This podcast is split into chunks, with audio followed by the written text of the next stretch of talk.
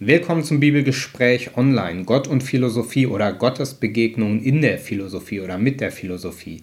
Der Tragödie zweiter Teil. Zweiter Teil deshalb, weil wir beim letzten Mal uns philosophiegeschichtlich orientiert hatten und so ein bisschen bruchstückhaft und schlaglichtartig uns angeschaut haben, wie Gott in der Philosophiegeschichte gedacht wurde. Diesmal sind wir im letzten Jahrhundert angekommen und greifen bruchstückhaft zwei Philosophen heraus und schauen deren Gedanken an. Oberflächlich zugegeben, trotzdem ist es interessant, weil die Herangehensweise und Denkweise anders ist als die klassisch christliche Annäherung an das Thema Gott oder Gottesbegegnung. Ich glaube, oft fühlt sich Glaube oder Theologie bedroht von philosophischen Gedanken. Klammer auf, andersherum nicht und immer noch in der Klammer, ich glaube, deshalb werden philosophische Gedanken in der Theologie auch verhältnismäßig wenig rezipiert und tauchen ähm, ja oft nur sehr am Rande oder in Randgebieten überhaupt auf. Wo kommt diese, ähm, dieses Konkurrenzdenken oder dieses Abgrenzungsdenken her? Ich glaube, das hat damit zu tun, dass die Welterklärung ohne Gott auskommt. Man braucht Gott nicht mehr als Welterklärung, wie man es noch vor einigen hundert Jahren gebraucht hat. Das geht heute anders durch Naturwissenschaften, durch Soziologie, durch Philosophie, durch Physik, durch Biologie, durch Neurobiologie, durch Verhaltensforschung und so weiter. Ganz viele andere Wissenschaften treten an die Stelle, uns Menschen die Welt zu erklären, wie sie funktioniert, warum sie so funktioniert, wie sie funktioniert. Die Theologie, die Frage nach Gott spielt dabei nur eine sehr nachgeordnete Rolle. Wo kommt Gott dann aber trotzdem in der Philosophie vor? Wir werden nun zwei philosophische Ansätze uns anschauen, allesamt von äh, atheistischen Philosophen. Hier eine kleine Zwischenbemerkung. Im Live-Online-Bibelgespräch, wo man live dabei sein konnte, da haben wir uns drei Philosophen angeschaut. Der dritte war Slavoj Žižek. Dazu hatte ich einen Guest-Speaker eingeladen, auf dessen Wissen ich natürlich nun nicht zugreifen kann. Insofern bleibe ich bei den beiden, mit denen ich mich vorab beschäftigt habe. Ernst Bloch und Alain Badiou. Wenn ich den Namen schlecht ausspreche, tut es mir leid. Meine französische Aussprache lässt leider schwer zu wünschen übrig. Äh, es sei an dieser Stelle die Anmerkung erlaubt, dass Alain Badiou's englische Aussprache noch deutlich mehr zu wünschen übrig lässt. Falls man mal Interesse hat, sich einen Vortrag von ihm oder so auf YouTube anzuhören, viel Spaß dabei. Diese Philosophen, die modernen Philosophen, haben zum großen Teil wirklich Ansicht, dass sie sehr komplex, man möchte fast sagen verschwurbelt schreiben, sei es Chitschek, sei es Badiou, sei es Ernst Bloch. Trotzdem wagen wir uns ran und beginnen mit Ernst Bloch. Bei ihm ist das entscheidende Stichwort der Titel seines Hauptwerkes, das Prinzip Hoffnung. Drei Bände, geschrieben in den 30er und 40er Jahren des vergangenen Jahrhunderts. Die Grundidee dahinter ist folgende. Der Mensch hofft. Der Mensch ist in der Lage zu träumen, hat Tagträume, hat Utopien. Alles Ausdrücke einer Sehnsucht nach mehr. Diese Fähigkeit, sich Dinge vorzustellen oder vorstellen zu können, dem Neuen, dem Hoffnungsvollen nachzujagen, es zu ersinnen, zu erspinnen, zu erträumen, diese Fähigkeit lässt den Menschen aktiv werden und aktiv sein. Bloch geht dann in seinem dicken, dreibändigen Werk dem verschiedensten Formen und Dingen nach, wo er in der Gesellschaft diese Kräfte, also diese träumenden, hoffenden, utopischen Kräfte am Werk sieht, sei es in der Kunst, in der Arbeit, in den Religionen und so weiter. Das macht er, um zu zeigen, dieses Träumen können, dieses Hoffen können ist eine, wenn nicht sogar die, entscheidende Kraft für Veränderung. Veränderung bedeutet für ihn, damit schließt er sein äh, monumentales Werk, der Mensch, ich zitiere, der Mensch lebt noch überall in der Vorgeschichte. Ja, alles und jedes steht noch vor Erschaffung der Welt als einer Rechten. Die wirkliche Genesis ist nicht am Anfang, sondern am Ende. Und sie beginnt erst anzufangen, wenn Gesellschaft und Dasein radikal werden. Das heißt, sich an der Wurzel fassen. Die Wurzel der Geschichte aber ist der arbeitende, schaffende und Gegebenheiten umbildende und überholende Mensch, hat er sich erfasst und das Seine ohne Entäußerung und Entfremdung in realer Demokratie begründet, so entsteht in der Welt etwas, das allen in die Kindheit scheint und worin noch niemand war. Heimat.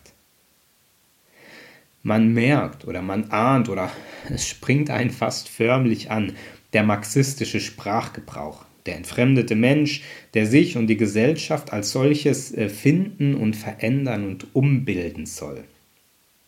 Dieser Gedanke, dass Mensch und Welt neu werden, der ist dem christlichen Glauben natürlich sehr nahe sei es in den alttestamentlichen Utopien, zum Beispiel bei Jesaja, in Jesu Reden vom kommenden Reich Gottes, in der Offenbarung und der Rede von neuen Jerusalem und der neuen Welt oder in Paulus Reden über den neuen Menschen.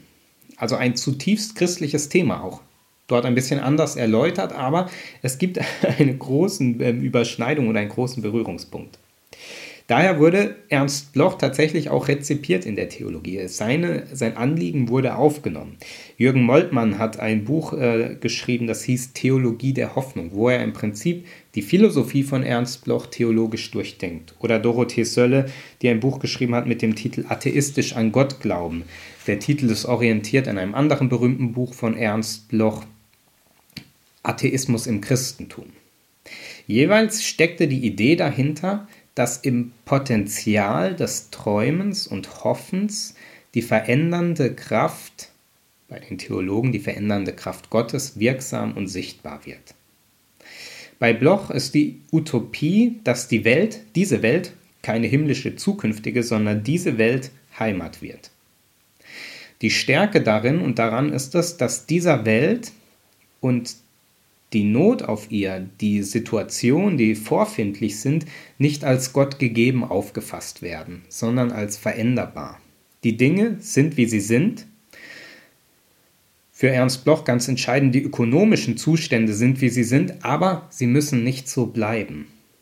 In dem Buch Atheismus im Christentum und in der theologischen Rezeption, da ging es ganz stark darum, dass die christlichen Gedanken vom Neuwerden der Welt und vom Neuwerden des Menschen auch oder für Ernst Bloch hauptsächlich politisch-ökonomischen Charakter haben. Also es geht nicht nur um eine reine Innerlichkeit, dass in meinem Herzen irgendwie ein neues Reich entsteht, sondern dass sich tatsächlich etwas an den sozial-ökonomischen Bedingungen und Verhältnissen dieser Welt verändert. Das war sein Anliegen. Gott ist dabei für Ernst Bloch keine Person, sondern mythologische Bezeichnung des Zielinhaltes des antizipierenden Bewusstseins im sogenannten Dunkel des gelebten Augenblicks oder so ähnlich. In anderen Worten, es gibt ein berühmtes Zitat von Ernst Bloch, das er öfters in seinen ähm, Veröffentlichungen verwendet. Da heißt es, ich bin, aber ich habe mich noch nicht. Der Mensch ist ist auf dieser Welt, findet sich vor auf dieser Welt, aber er hat sich noch nicht ganz, ist sich selbst irgendwie fremd, noch nicht angekommen, noch nicht in der von ihm benannten Heimat. Ausdruck für das Ziel der Veränderung oder das Ziel dieser Veränderung, würde Ernst Bloch wohl sagen, dem kann man den Namen Gott geben.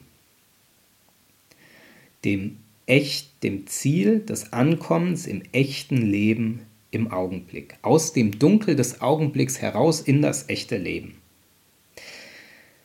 Ich habe gesagt, das ist an manchen Stellen schwierig zu verstehen. Was kann oder konnte man von Ernst Blochs Ansatz über Gott lernen? Mir sind drei Punkte gekommen. Erstens, die sozial-ökonomischen Dimensionen der christlichen Rede vom neuen Menschen und der neuen Welt wahrnehmen. Es geht nicht nur um eine Innerlichkeit. Wenn Jesus vom kommenden Reich Gottes gesprochen hat, dann ging es nicht nur um eine Innerlichkeit. Wenn im Buch Jesaja oder im Buch äh, der Offenbarung des Johannes vom neuen, von der neuen Welt und vom neuen Reich Gottes gesprochen wird, dann geht es nicht nur um eine Innerlichkeit, sondern es geht darum, dass sich etwas verändert auf der Welt, dass Dinge besser werden, dass Frieden entsteht. Zweiter Punkt. Glaube findet immer in realen sozialen Bezügen statt. Ich bin, aber ich habe mich noch nicht. Ich bin Mensch in den realen sozialen Bezügen und diese manchmal schwer zu ertragen. Aber es gibt auch die Möglichkeit zur Veränderung. Wie? Das finde ich den dritten Punkt und den finde ich sehr schön Tagträumen und Hoffen ist erwünscht, sogar gefordert, weil es wirksam und wichtig ist.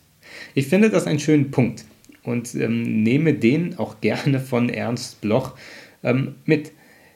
Träumen ist erwünscht.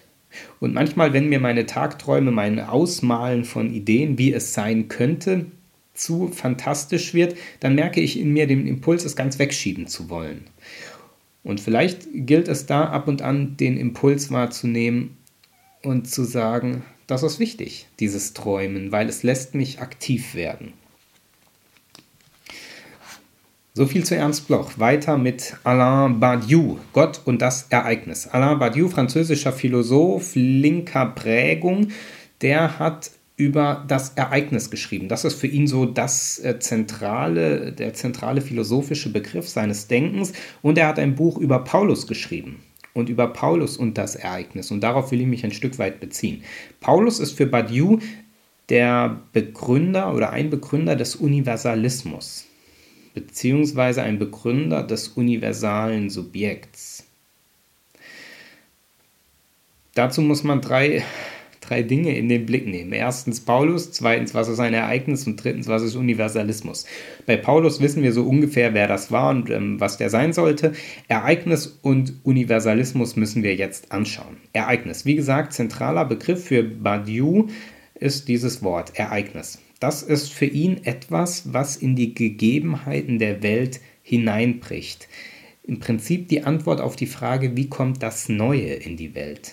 Ein Ereignis ist etwas Neues, eine Diskontinuität der Gegebenheiten, ein Bruch in der Ordnung des Seins, etwas, was aus den Gegebenheiten heraus nicht erklärbar ist, zum Beispiel Revolution oder massive plötzliche Veränderungen. Oder, so wie bei Paulus, die persönliche Erfahrung, ähm, dass er hatte auf der Straße gen Damaskus, als Jesus ihm begegnete. Die Bedeutung des Ereignisses wird dabei nicht von den Subjekten, also den Menschen, festgelegt, sondern die Subjekte werden von den Ereignissen erzeugt und ihr Subjektsein formt sich daran beziehungsweise es formt sich daran, dass sie in der in Treue, dieses Wort verwendet er an dieser Stelle, zur Wahrheit des Ereignisses bleiben. Also dass sie an der, an, am subjektiven Wahrheitsmoment des Ereignisses festhalten. Das kann man sich tatsächlich am besten, finde ich, vergegenwärtigen, was das heißen soll, wenn man wieder Paulus anschaut. Paulus widerfährt das oder ein Ereignis und das verändert ihn. Dieses Ereignis macht ihn erst zu dem, als der er der Nachwelt bekannt wird, sozusagen zum echten Paulus. Seine Mission, seine Identität, was er sagt, was er tut, was er macht und so weiter, das speist sich aus dem Ereignis beziehungsweise aus der Treue zum Ereignis. Nochmal in anderen Worten. Ereignis ist für Badiou etwas, was die Gegebenheiten der Welt durchbricht und was nicht aus den Gegebenheiten erklärbar ist.